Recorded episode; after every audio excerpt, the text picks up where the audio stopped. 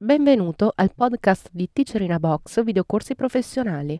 La lezione che stai per vedere è stata estratta da uno dei nostri videocorsi. Se ti piace questa lezione e vuoi acquistare il videocorso completo, dai un'occhiata alla fine di questo video per scoprire come risparmiare.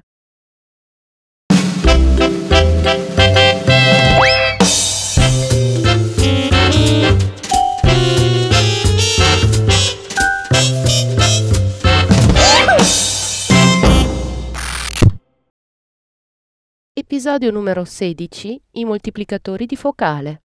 Corrisponde alla lezione quattro undici zero, tratta dal seminario Fotografia tradizionale, gli strumenti.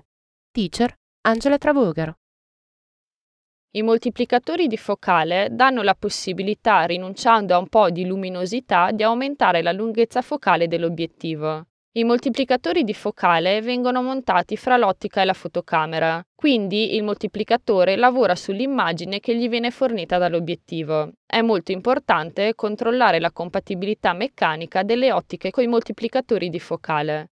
Senza approfondire troppo le regole matematiche, tenete conto che con un moltiplicatore uno virgola quattro per si perde un diaframma, ma si aumenta la focale originale del quaranta per cento. Perdere un diaframma significa che se un obiettivo ha un'apertura massima pari a effe due virgola otto, con l'utilizzo di un moltiplicatore la sua apertura massima sarà pari a effe quattro. Così con un moltiplicatore uno virgola sette per si perde un diaframma e mezzo e si aumenta la focale originale del settanta per cento. Con un moltiplicatore due per si perdono due diaframmi di luminosità, ma si aumenta la focale del cento per cento.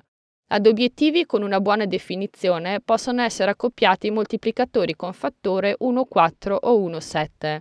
Con ottiche con ottima definizione si possono tranquillamente montare moltiplicatori con fattori uno virgola sette per o due per. Ricordiamoci che solitamente gli obiettivi luminosi sono anche quelli che hanno una miglior definizione. Altro dato importante da considerare per chi di voi fotografa in digitale è la dimensione del sensore. Ricordate che minore è la dimensione del sensore, maggiore sarà il rapporto di moltiplicazione. Vediamo ora con questo esempio la qualità di un'immagine scattata con un moltiplicatore di focale a confronto con un'immagine fotografata senza e ingrandita allo stesso valore. A sinistra abbiamo la nostra immagine fotografata con un duecento millimetri, a destra abbiamo la nostra immagine fotografata con lo stesso obiettivo ma con un moltiplicatore uno virgola sette per. Significa che la nostra immagine di destra avrà una lunghezza focale pari a trecentoquaranta millimetri. Subito dopo ho preso l'immagine scattata col duecento millimetri, l'ho ingrandita del settanta per cento con un'interpolazione bicubica più morbida. Ho preso entrambe le immagini e le ho messe a confronto visualizzandole al cento per cento. Possiamo notare che guardando l'immagine scattata con il moltiplicatore si avrà un dettaglio migliore. Ognuno di voi può provare a fare la stessa cosa per rendervi conto se l'ottica che utilizzate supporta bene un moltiplicatore di focale oppure no. Ricordo infine che i moltiplicatori di ultima generazione abbinati ad ottiche che li supportano permettono l'utilizzo di tutti gli automatismi.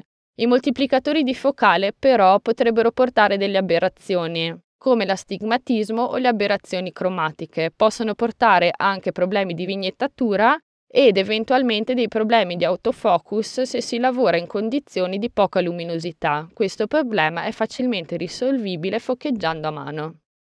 Abbiamo visto in questa lezione quali sono i moltiplicatori di focale e le loro caratteristiche. Ti è piaciuta questa lezione e vuoi acquistare il videocorso completo? Allora approfitta di questo codice sconto, ti consentirà di risparmiare acquistandolo direttamente dal nostro sito. Per istruzioni su come utilizzarlo, vai sempre sul nostro sito alla voce aiuto.